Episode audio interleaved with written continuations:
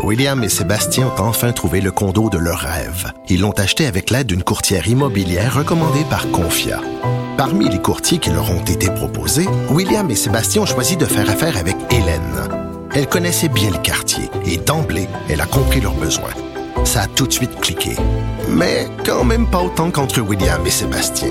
Confia, on se dédie à l'espace le plus important de votre vie. Confia fait partie d'Espace Proprio, une initiative de Desjardins.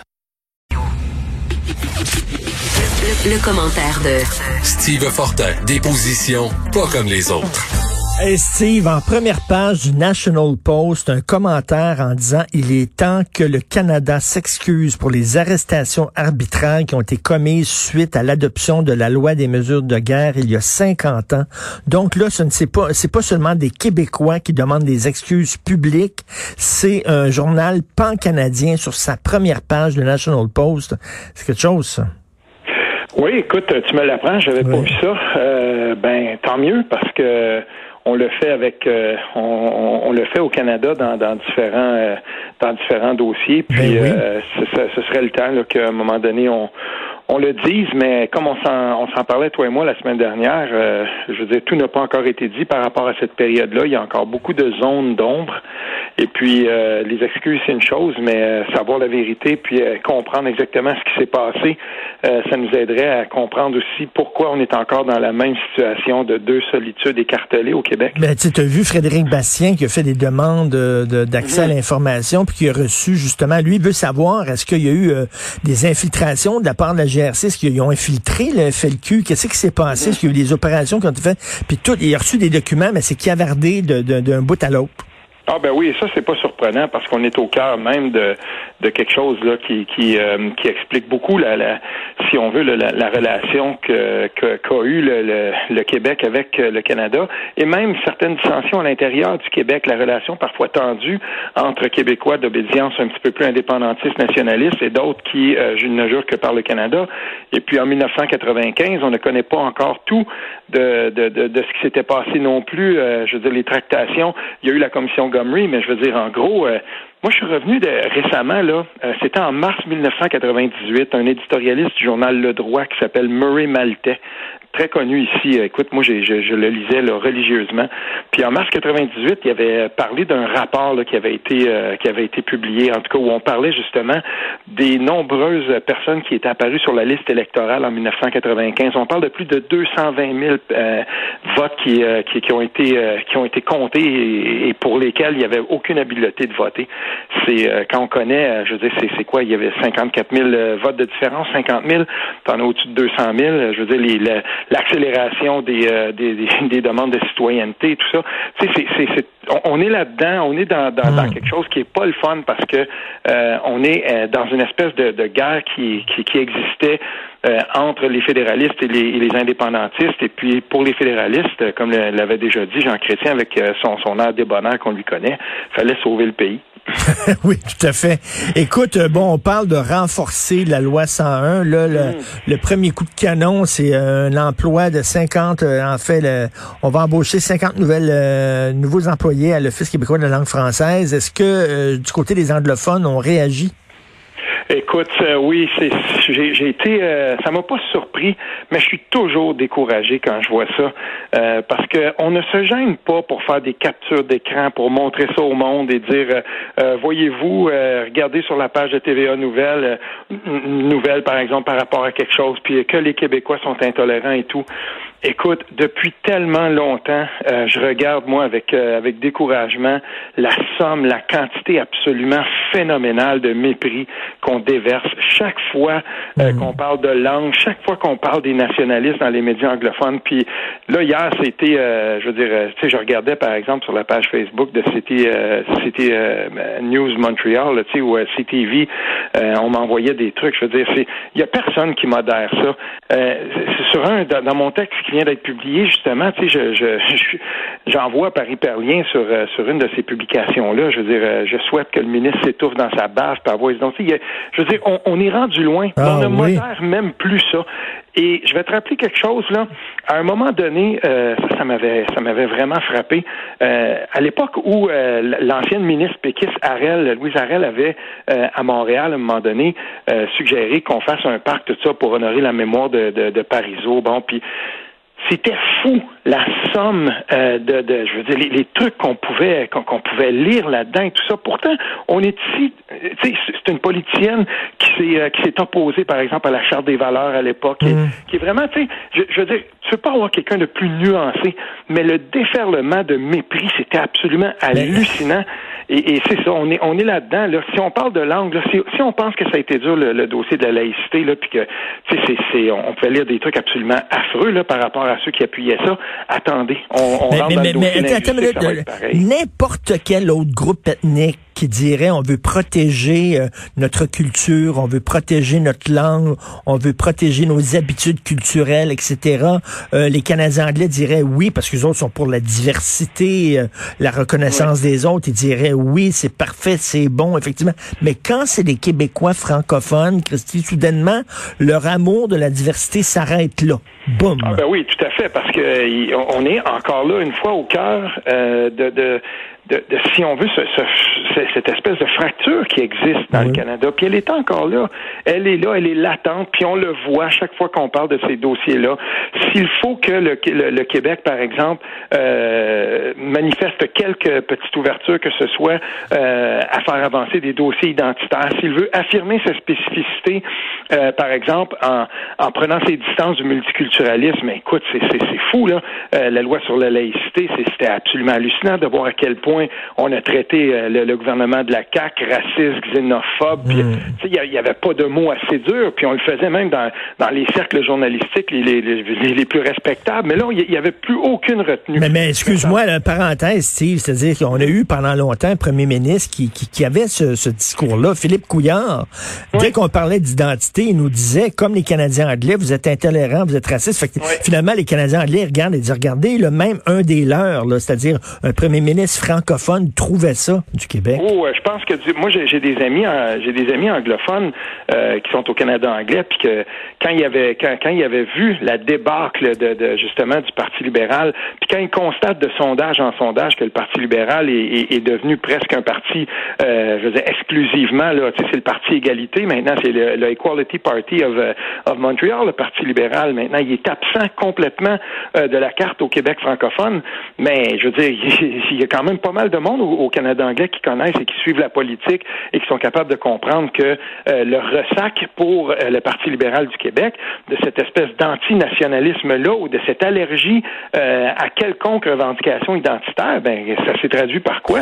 Ça, ça s'est traduit par l'éjection complète du... tu sais, c'est drôle, hein, parce que la corruption, puis euh, tout ça, l'âge on aurait pensé qu'en 2012, là, il aurait été battu à plate couture. Mais il a sauvé sa peau, Jean Charest, mais pas Philippe Couillard.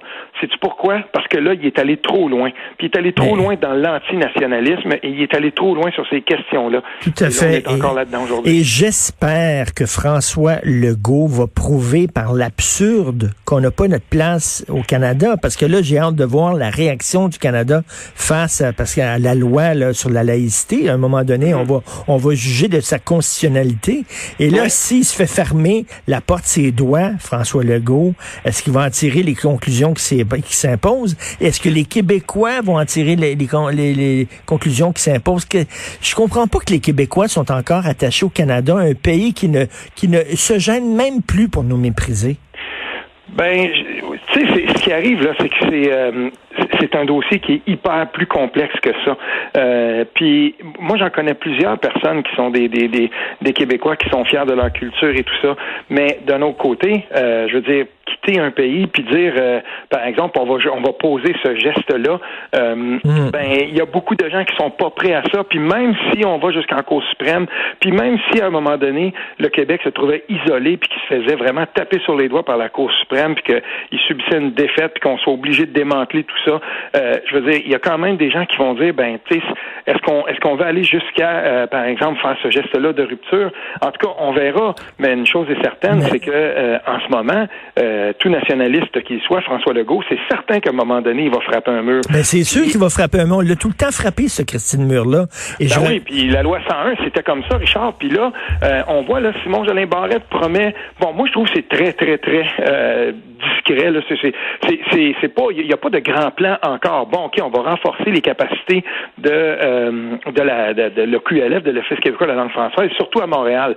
Mais quand on, quand on prend cet angle-là, c'est cet angle-là qui a été euh, qui a été exploité beaucoup dans les médias anglophones. Une publication Facebook, par exemple, d'un média anglophone où il dit ben voici, euh, on va ajouter 50 euh, nouveaux inspecteurs, surtout à Montréal. Bon, ben là c'est tout de suite Gestapo, Language Police. Mm. Puis c'est ça qu'on voit. plus ces gens-là disent parce que eux là, de, vu de Montréal de plus en plus, puis la mairesse de Montréal, on va le dire là, avec ses communications institutionnelles systématiquement en bilingue, ben ces gens-là pour eux, la, considération de, Québec français puis que le, français c'est la, c'est la langue officielle du Québec, hey, c'est en contrebalance, là. Rappelons-nous du discours de Robert Bourassa au lendemain de l'échec de Mitch. Le Québec mhm. est et sera toujours libre de son destin.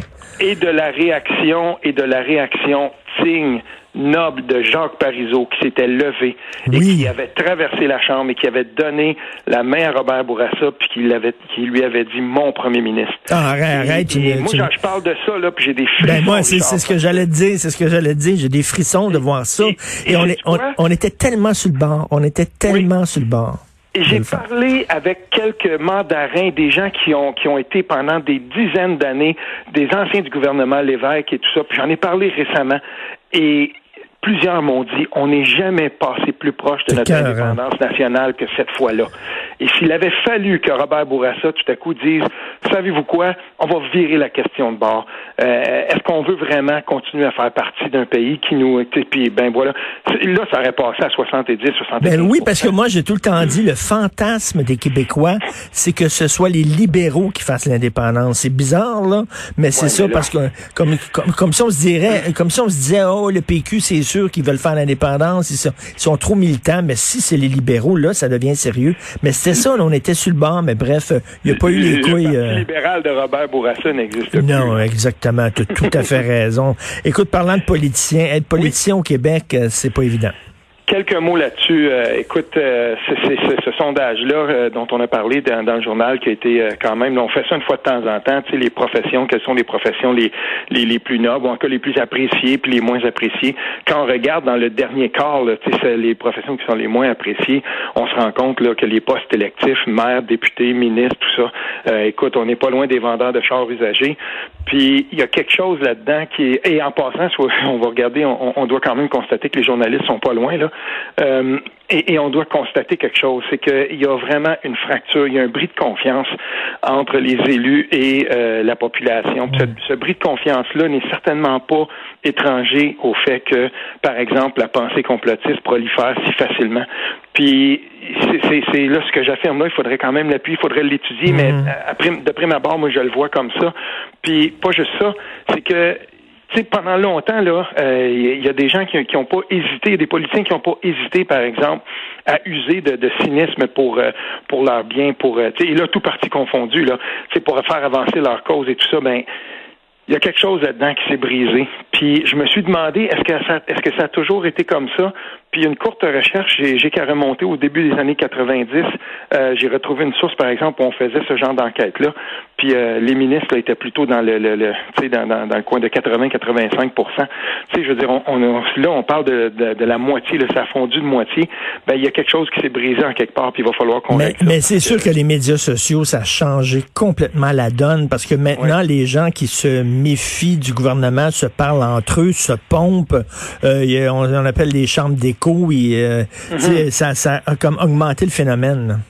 Oui, mais tu sais, je me souviens, moi, à un moment donné, d'avoir parlé avec euh, avec des gens du Parti libéral. Écoute, là, on était à cette époque-là, gouvernement minoritaire, Jean Charest, puis là, il décide de déclencher des élections à quelques semaines de Noël en 2008 pour avoir sa majorité. Puis là, j'en avais parlé avec des gens, puis on m'avait carrément dit, écoute, Steve, regarde euh, les statistiques de, de taux de participation au Québec. Plus le taux de participation est bas, meilleures sont les chances du Parti libéral de pouvoir gagner. Donc, euh, Jean Charest n'avait pas hésité à déclencher des élections en plein mois de décembre, puis il les avait gagnées, puis il avait eu sa majorité. Mais moi, je leur avais dit, mais c'est totalement cynique, on devrait tout faire pour augmenter le taux de participation. Mais les, les stratèges politiques, eux, le savaient très bien si le, taux de participation était plus bas, ben, les chances du euh, Parti libéral de l'emporter étaient plus hautes. Et puis, c'est con à dire, mais euh, on mm. me l'avait présenté comme ça.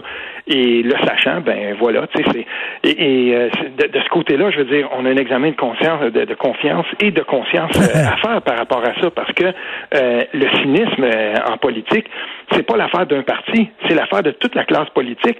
Et, là-dessus, ben, je pense que tous les partis, à un moment donné, ont manqué. Quand on a déballé les, les histoires, par exemple, de financement douteux à la commission Charbonneau. Il n'y a pas un parti qui a été épargné.